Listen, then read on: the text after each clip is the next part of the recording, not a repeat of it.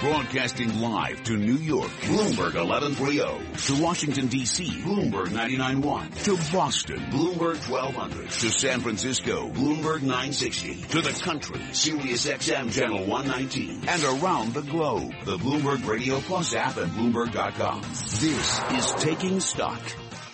Women in the financial services industry, particularly as financial advisors, we're going to be taking a look at the special challenges and opportunities women have faced over the years with one of the top 100 great financial planners in the United States, Pimm, Margaret Starner. She's with the Starner Group of Raymond James. Yes, indeed. And right now, let's go to Charlie Pellet. He is in the Bloomberg newsroom, and he has a Bloomberg Business Flash. And I thank you very much, Pimm Fox. We begin with the developing story. Snapchat parent, Snap, said to be working on an IPO for as early as next March. This according to CNBC and Dow Jones. People with knowledge of the matter say Qualcomm is the only company in talks to acquire NXP Semiconductors and is making progress towards an agreement with the Dutch chipmaker on a fair price. Right now we have got shares of NXP. They're up 2.2%. Qualcomm is advancing by 1.5%. Well, some of the other stories that we are following for you today, we have got equities trading mixed right now with the S&P 500 index. It is up two points now to 2162. That is a gain of one tenth of one percent. Dow Industrials down eight, a drop of less than one tenth of one percent. And Nasdaq, it is down four points, a drop there of one tenth of one percent.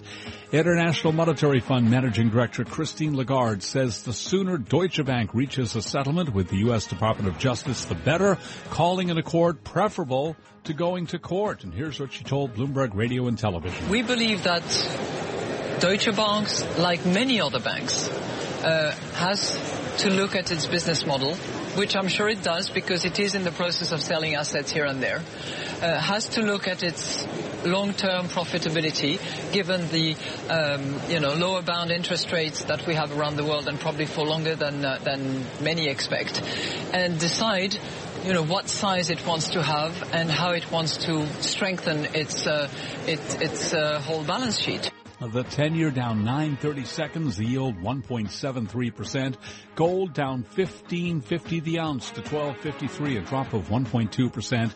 Crude oil WTI up 1.3%, 50.46 a barrel. Now, the other stories making news. Thank you, Charlie. From the Bloomberg Newsroom, I'm Ramy Inocencio. Hurricane Matthew is now a powerful Category 4 storm and it's barreling toward Florida. The National Hurricane Center says Matthew is packing maximum sustained winds of 140 miles per hour. Center Director Rick Knabb says if you've been told to evacuate, you need to go now. The extreme winds of a major hurricane can do a lot of damage and not just at the coast. Those winds can penetrate inland. That'll be more so the case the closer this gets to the coast or if it actually comes ashore and it's that's those chances are increasing. What is the longest humans can live? A new study in the journal Nature took a look at that question. Bloomberg's Michael Barr has more. A new study shows humans today will never get older than 115 years. That's according to U.S. researchers. We have improved with more people having better diets, medicine, and not smoking. A child born back in 1900 had an average life expectancy of just short of 50 years. An American child born today has a life expectancy of 79. In Japan, it's 83. Researchers say the outlier is Jean Calment, who set the record for a human lifespan. She passed away in a nursing home in 1997 in France at the age of 122. Michael Barr, Bloomberg Radio. And New Jersey Transit is changing a rule one week after its commuter train crashed into a station, killing one person and injuring more than 100 others. Transit officials say the conductor must now join the engineer whenever a train pulls into Hoboken Terminal or Atlantic City. That means a second set of eyes will be watching as a train enters the final phase of its trip. Global News 24 hours a day, powered by more than 2,600 journalists and analysts in more than 120 countries. I'm Ramy Inocencio. This is Bloomberg. Charlie. And we thank you. And again, recapping, the Dow lower by eight points, down less than one tenth of one percent. S&P up two points, a gain of one tenth of one percent. I'm Charlie Pellet. That's a Bloomberg Business Flash. You're listening to Taking Stock with Pimm Fox and Kathleen Hays on Bloomberg Radio. Women financial advisors. There are more than there used to be, but it is still an industry dominated by men. We're very happy to introduce to the show someone who is considered, has been, well, she's gotten so many accolades, but one of them is She's one of the 100 great financial planners in the United States. She joins us today from Coral Gables, Florida. Margaret Starner, Senior Vice President, Financial Planning. She heads the Starner Group of Raymond James. So, Margaret, gotta start by asking you, how's the weather? So-so. A lot so, of wind, a lot of rain. But you're ready. As a, as a, as a Floridian, you know how to deal with this. I absolutely do. I already got my fried chicken. oh, good. That sounds great. I'll come join you. So I don't know if I can get a flight out. So what, tell us a little bit more about you, how you got into this industry. Well, you know, it, it's sort of funny. My husband says I'm very perfect for this industry when I was telling him I'd read an article about financial planning because back in those days, people really just looked for the best investment, and they didn't even know what that meant, except maybe getting a CD or a treasury or or stock like an AT and T. But in truth, um, they were paying most of their rewards of whatever they gained into taxes. The tax rates, the highest tax rates was like seventy percent. So I got the idea because I was working in corporate America that we should be applying some corporate techniques to individuals, which is really what are your goals? What are your dreams and wishes? And uh, that whole concept has transformed the industry from just a transaction and buying stuff that you think is good to advice on how to think financially. Give us an example of something like that and perhaps contrast it with what you thought or what you feel uh, was the uh, the prevailing uh, kind of uh, uh, issue or the prevailing policies at the time. Well, I think one of the, you know, there are several, I mean, many, but one would be uh, never have debt. And so uh, it, it's very difficult to really not use debt wisely. Uh, most people, it was determined, you know, back then it was, or even today, you don't, you want to have everything paid off by the time, you know, you retire.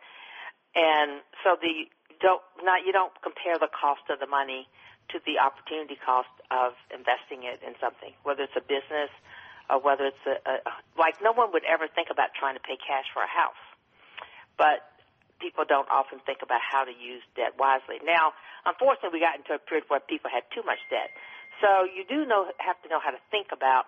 Uh, you know what's what's the safe thing to do, and I would say risk is another thing. Like if you think about what does uh, in my day, what did people buy for a newborn baby. They always bought them a savings bond. Well, you have 18, 20 years before that child needs the money. And so for a long-term investor, you're far better off to invest in growth, not in something that gives you, you know, a fixed income. So I don't know if that sort of helps you or not. Sure. Um, so, Margaret, you came into this industry as a woman uh, mm-hmm. years ago, and there were even fewer women then. What have you found over the years? Are women still too shy to take a step up to this kind of role? Are there barriers, or are in, are the opportunities bigger than ever because there's such a call for diversity in this uh, country and economy now? I, I really think it's it's uh, you know you sort of need to change the conversation. Unfortunately, a lot of women don't really know about this industry. It's, it's probably one of the best careers I could think of for a woman because you can have flexibility. You're you're providing an incredible service to families if you like working with people. Uh, if you like working with people and numbers is even better. So I'm very involved in trying to change that conversation.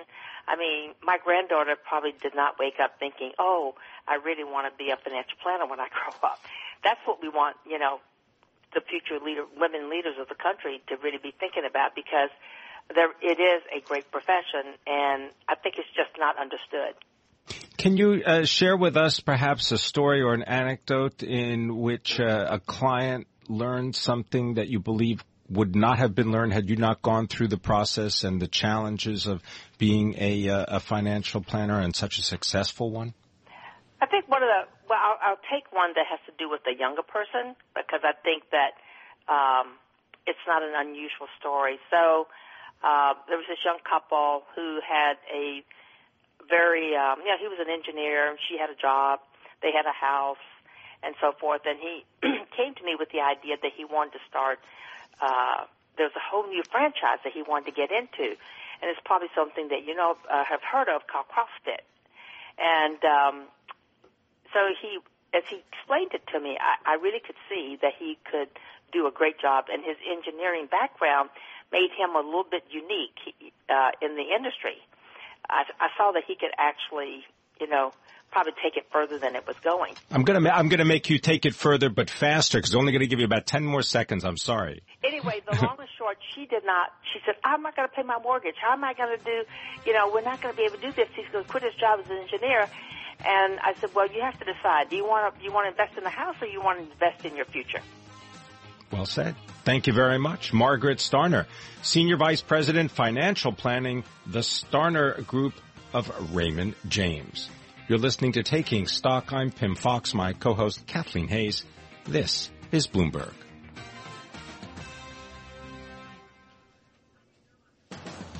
Hurricane Matthew promises to be the worst hurricane hitting the United States since 2005, and it's also going to hit a lot of retailers. Find out what that's going to mean coming up.